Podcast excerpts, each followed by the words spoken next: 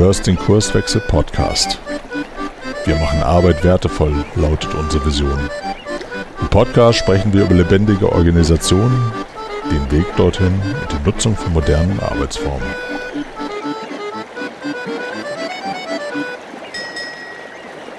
Moin, moin und herzlich willkommen im Kurswechsel-Podcast. Hier spricht der Frank, ich bin einer von den Kurswechslern und es ist Zeit für eine neue Episode.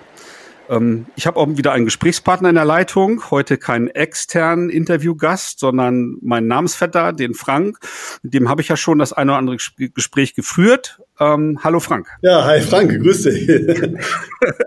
das ist immer komisch, irgendwie so seinen eigenen Namen bei der Begrüßung dann irgendwie zu sagen und zu hören. Ne? So, ähm, heute geht's äh, um das Thema Agilität ist kein Ziel. Das ist eine Hörerfrage von der Eileen. Hallo Eileen, ähm, sei gegrüßt. Ähm, was steckt dahinter? In ihrer E-Mail an uns hat sie äh, verschiedene Dinge zu Visionen und zu Ausrichtung von, von Unternehmen formuliert und so die These aufgestellt, naja, sie beobachtet, dass irgendwie Agilität oftmals so als Selbstzweck in, in Zielformulierungen oder sogar in Visionen auftaucht. Und äh, ich hatte ihr dann geantwortet, dass ich das Thema interessant finde und dass wir das mal in unser Backlog für den Podcast aufnehmen und dazu mal eine Episode aufnehmen. Und deswegen habe ich den Frank gebeten, komm, lass mal gemeinsam über das Thema sprechen. Ja, Frank, äh, Agilität ist kein Ziel. Wie, wie siehst du das, wenn du das jetzt so hörst, was die Eileen geschrieben hat? Ja, das, das ist, ich finde das eine unheimlich spannende Frage, weil ich das auch kenne von den Unternehmen, die wir auch so betreuen. Ähm, und da sagen dann eben Leute, ja, wir wollen agil werden. So, und was bedeutet das genau? Und äh, wenn wir jetzt mal, das kommt ja, das Wort agil hat mehrere Quellen. Was wir heute damit meistens jedenfalls verbinden, ist äh, das äh, Manifest für agile Softwareentwicklung. Und das ist eben das Manifest für agile Softwareentwicklung und nicht für agile Organisationen oder agile Hardware- oder Dienstleistungsentwicklung oder sowas, sondern es hat den Ursprung eben in der Software. Und dann ist ja sowieso schon mal zu fragen, wenn ich agil werden will als HR-Abteilung oder irgendetwas anderes, was heißt das denn für mich? Und Frank, ich glaube, das, das ist, das kommt dir ja auch häufig so rüber, ne, dass man dann eigentlich erstmal hingehen muss und mal schauen muss, was macht dieses Agil eigentlich wirklich aus? Was ist es im Kern? Und äh, kann das wirklich ein Ziel sein, das zu erfüllen, was dort steht? Das sind äh, eine Mission, vier Wertungen und zwölf Prinzipien. Und äh, macht es also Sinn, vor allem die Prinzipien sind wunderschön anwendbar, diesen Prinzipien zu folgen? Oder äh, müssen wir sie für unseren Kontext, Kontext in irgendeiner Art und Weise anpassen? Hm. Naja, meine Assoziation zu dem Thema war noch etwas leicht anders geartet, weil Agilität für mich so im ganz allgemeinen Sprachgebrauch ist einfach irgendwie anpassungsfähig, innovativ, äh, Umgang mit Komplexität, mit komplexen Problemstellungen, mit dynamischen Märkten oder so zu erlernen. So und trotz alledem ist das für mich immer nie eine eine wirkliche Zielsetzung, sondern ich muss das irgendwie als, als Unterstützung vielleicht irgendwie lernen, weil ich ganz andere Probleme in einer Organisation habe, dass ich irgendwie keine Ahnung, zu, zu langsam bin, um mit der Dynamik, Dynamik des Marktes irgendwie Schritt zu halten oder dass meine Projekte permanent mir um die Ohren fliegen oder dass meine Attraktivität für äh, den Arbeitsmarkt irgendwie sehr stark gelitten hat und ich irgendwie keine, keine neuen äh, Kollegen irgendwie finde oder so. Ne, das sind so echte Probleme, die Organisationen haben. Und dann kann ich mir die Frage stellen, wie löse ich die, die Probleme? Und da kann so etwas wie, naja, Agilität, ich tue mir immer schwer, diesen Begriff so in diesem Kontext zu verwenden, ne, irgendwie Agilität einführen oder so. Das ist, sowas gibt's für mich eigentlich gar nicht. Oder wie siehst du das? Ja, sehe ich auch so. Und da kommen aber diese beiden Sichten, die wir beide jetzt genannt haben, auch wirklich zusammen. Ich glaube, dass der Kern der ganzen Sache ist eben die Dynamisierung des, des Marktes, den wir so spüren, der, der, Leute, für die wir eigentlich in irgendeiner Art und Weise ja Probleme lösen, tolle Lösungen anbieten. Und das wird halt immer dynamischer, komplexer, sagen wir da auch zu. Ähm, und es geht um komplexe Probleme. Diese möchten wir lösen. Und ähm, das haben wir in der Software zum Beispiel, das ist die eine Seite, meine, die ich zuerst genannt habe, ja schon sehr früh immer gehabt, dass wir eben diese komplexen Probleme lösen mussten, weil Softwareentwicklung ein wirklich sehr komplexes Problem ist. Und auf der anderen Seite verspüren jetzt alle anderen Menschen, die jetzt vielleicht auch gar nichts mit Software zu tun haben, dass sie ähnlich dynamischen Umfeldern ausgesetzt sind. Und jetzt ist natürlich der Ruf nach, Mann, wie kriegen wir das hin, dem gerecht zu werden? Ach, da gibt's was agil, das hört sich auch noch nett an, machen wir sowas. So, und dann ist das so, so ein Heilsbringer und dann wird es so zum Selbstzweck agil zu werden. Aber da steckt ja wesentlich mehr hinter, meiner Meinung nach. Oder deiner Meinung nach mit Sicherheit auch dann. Ne? Total. Also, und wenn ich jetzt aus der äh, Brille des Organisationsentwicklers gucke, dann nutzen wir diese Mechanismen ja durchaus, indem wir in den Organisationen ja versuchen, wir, wir nehmen immer diesen Begriff der lernenden Organisation halt irgendwie auf den Weg zu bringen, dass die Organisation versteht, ah, ich habe hier komplexe Problemstellungen. Es ist jetzt wenig hilfreich, irgendwie neun Monate lang das Problem zu analysieren und dann irgendwie ein Jahr lang eine Lösung äh, auszuhacken und die dann einzuführen, weil dann ist vielleicht das Problem irgendwie gar nicht mehr da oder es hat sich weiterentwickelt, sondern diesen grundsätzlichen Gedanken der Agilität, so nenne ich es jetzt tatsächlich ja auch mal, äh, äh, dann ähm, sozusagen zu leben. Ne? Das heißt, irgendwie in, in kurzen Schritten Dinge irgendwie auszuprobieren, um dann die richtigen Rückschlüsse zu ziehen, daraus zu lernen und wenn das eben nicht funktioniert hat, das dann auch wieder zu verwerfen und in eine andere Richtung äh, zu denken. Das ist ja so das für mich so einer der Kerngedanken der, der Agilität und Organisationen können sich sehr wohl in diese Richtung entwickeln, um einen Umgang mit dynamischen Problemen äh, zu erlernen. Ob das dann Agilität heißt, oder anders ist mir persönlich eigentlich egal. Ne? So, aber genau. das ist halt aktuell so der, der Hype der, der Begrifflichkeit. Ne? Agil transportiert dort einfach äh, etwas, was hilft, letztendlich mit diesen Problemen, die wir empfinden, umgehen zu können. Das können auch private Probleme sein, witzigerweise. Äh, das müssen jetzt nicht nur äh, große markttechnische Probleme sein, wie was ist das nächste Mobilitätskonzept oder so, sondern das kann auch im Privaten helfen. Und da möchte ich aber trotzdem nochmal sagen, dass das, was ja vor langer, langer Zeit dort in diesem Manifest niedergeschrieben wurde, dass das ganz klare Ableitungen sind, wie kann ich dieser, diesen Problemen, den komplexen Problemen, also wirklich eine hohe Vielfalt haben, wie kann ich denen gerecht werden? Und diese Ableitungen wurden in Prinzipien, diese zwölf Prinzipien, gegossen und ähm, ich, ich nenne jetzt mal eben eins, und zwar das erste Prinzip. Das heißt, unsere höchste Priorität ist es, den Kunden durch frühe und kontinuierliche Auslieferung wertvoller Software zufriedenzustellen. So.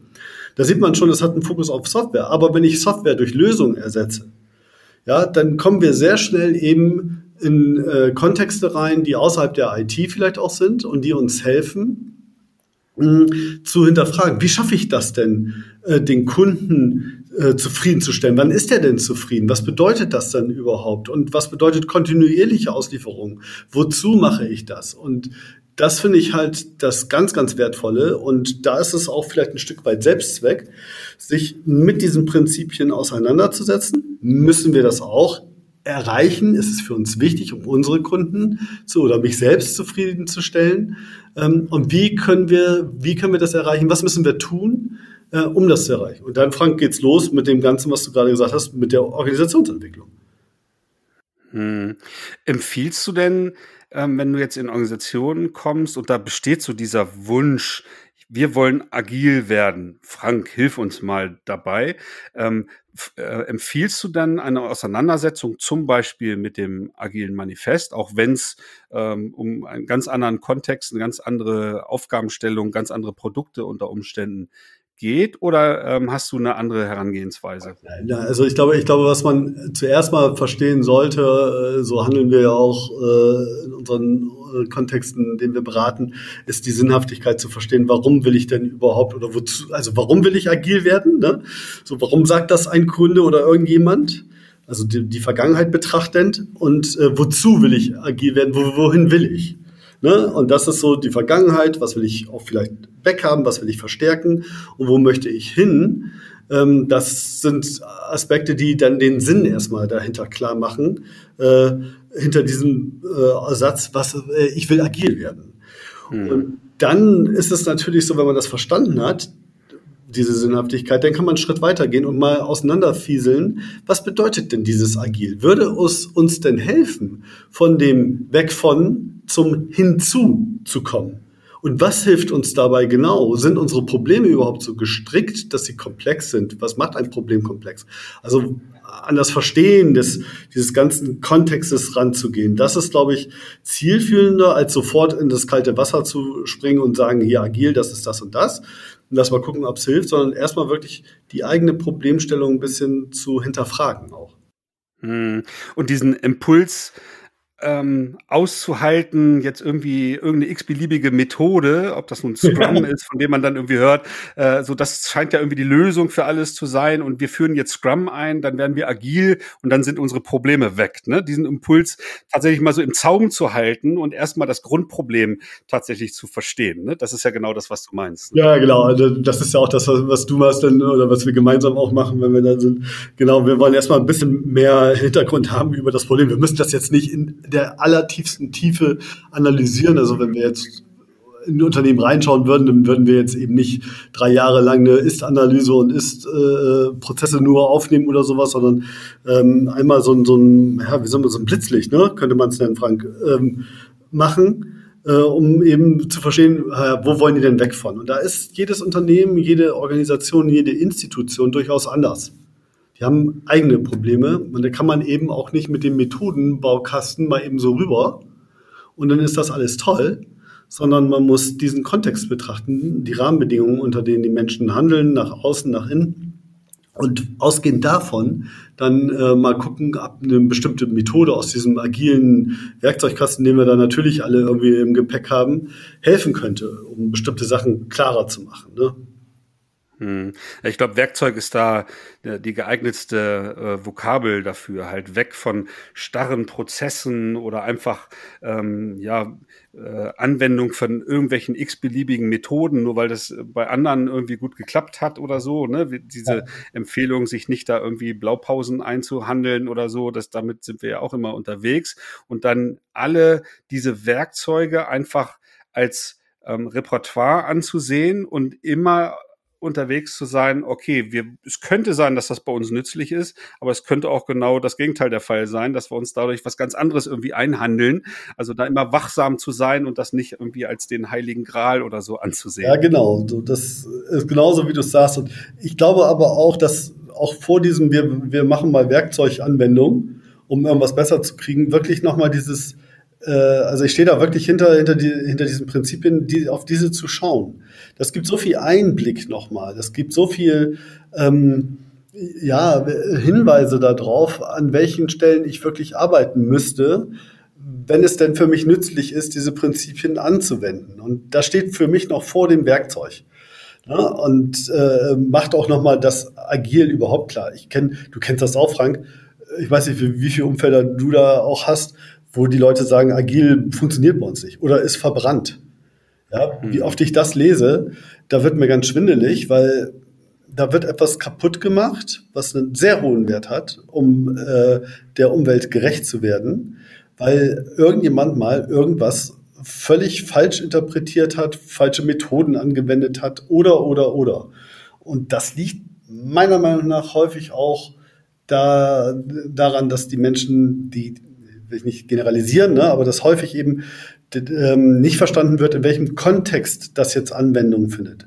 Ich brauche bestimmte agile Sachen nicht zu machen, wenn ich in einem sehr planen Kontext bin, um die operative Arbeit abzuarbeiten da. Oder wie siehst du das? Absolut, absolut. Ähm, wenn, wenn wir jetzt ähm, tatsächlich mal so in Richtung, wir können ja immer nie so richtig ganz konkrete Empfehlungen äh, aussprechen, weil genau wie du sagst, ist es immer irgendwie abhängig vom Kontext.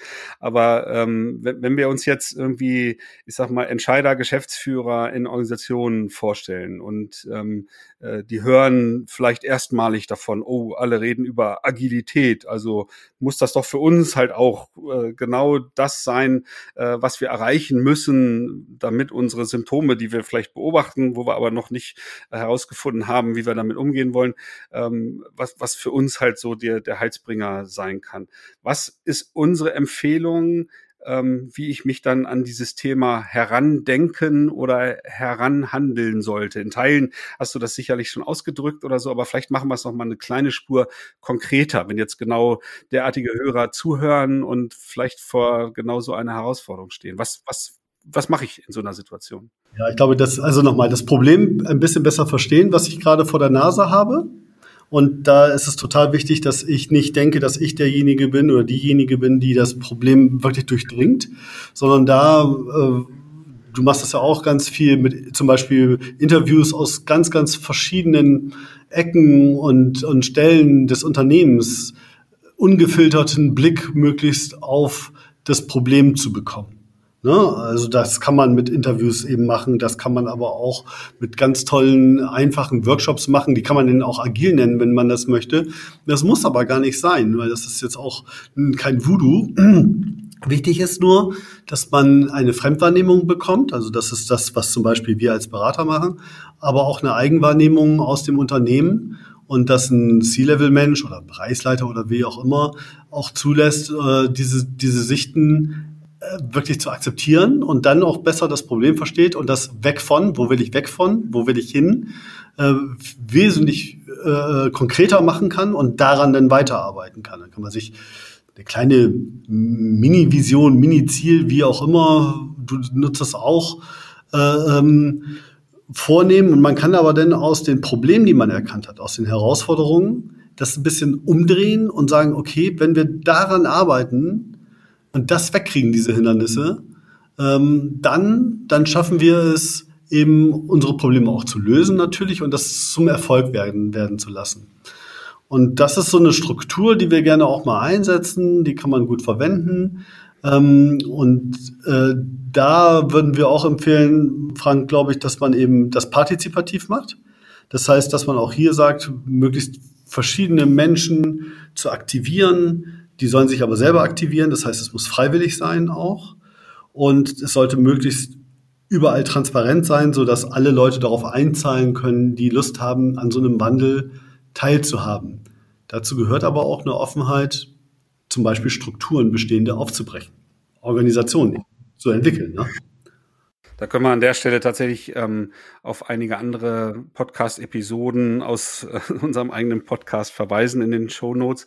Da hatte ich nämlich mit dem Kollegen Arne auch mal recht ausführlich darüber gesprochen, unter welchen Prinzipien wir eigentlich solche Wandelvorhaben begleiten, nämlich genau diese Themen Freiwilligkeit, Transparenz und Vergemeinschaftung, dass das extrem wertvoll ist, um da auch erfolgreich zu sein, weil im stillen Kämmerlein oder nur mit einigen wenigen Führungskräften äh, äh, sich da irgendwie die, die tollen Dinge auszudenken und dann ja, die Hoffnung zu haben, dass irgendwie die ganze Organisation dem folgt, äh, da haben wir halt andere Erfahrungen gemacht. Ne? Also genau. genau wie du sagst, partizipativ halt so viele Leute, die die Energie verspüren, da halt irgendwie mitzumachen und an diesen Problemstellungen zu arbeiten oder so damit mit einzubinden und die halt auch von alleine zu lassen, äh, so nenne ich das mal. Ja. Also nicht irgendwie alles zu kontrollieren, sondern da halt auch diesen, äh, dieser Kreativität freien Lauf zu lassen. Da entstehen so tolle Dinge und ob ich dann am Ende sage, jetzt bin ich als Organisation irgendwie agil, das kann ich dann irgendwie sagen oder so, aber letztendlich ist das dann, ja, ich hoffe, das ist rübergekommen in der Episode,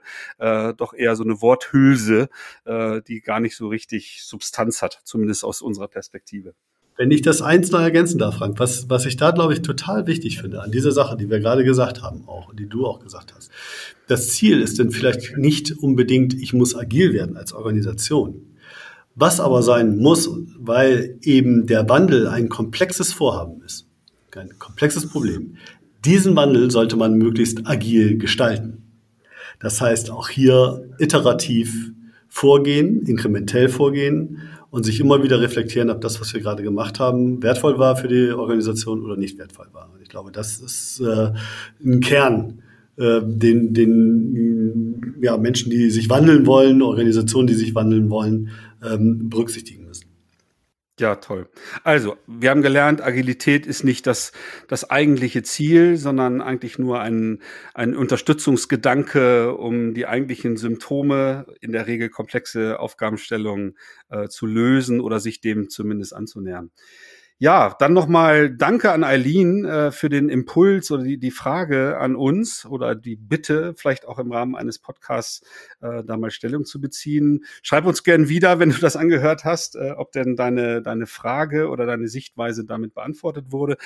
natürlich alle anderen Hörer sind genauso eingeladen, Themenwünsche an uns zu schicken oder uns auch Feedback zu den einzelnen Episoden zu geben. Äh, Nochmal wieder als Erinnerung die E-Mail-Adresse, an, ihr, an, an die ihr eure Anliegen schicken könnt. Das ist podcast.kurswechsel.jetzt, aber auch gerne an unsere Accounts in den sozialen Kanälen. Wir sind da überall sehr aktiv.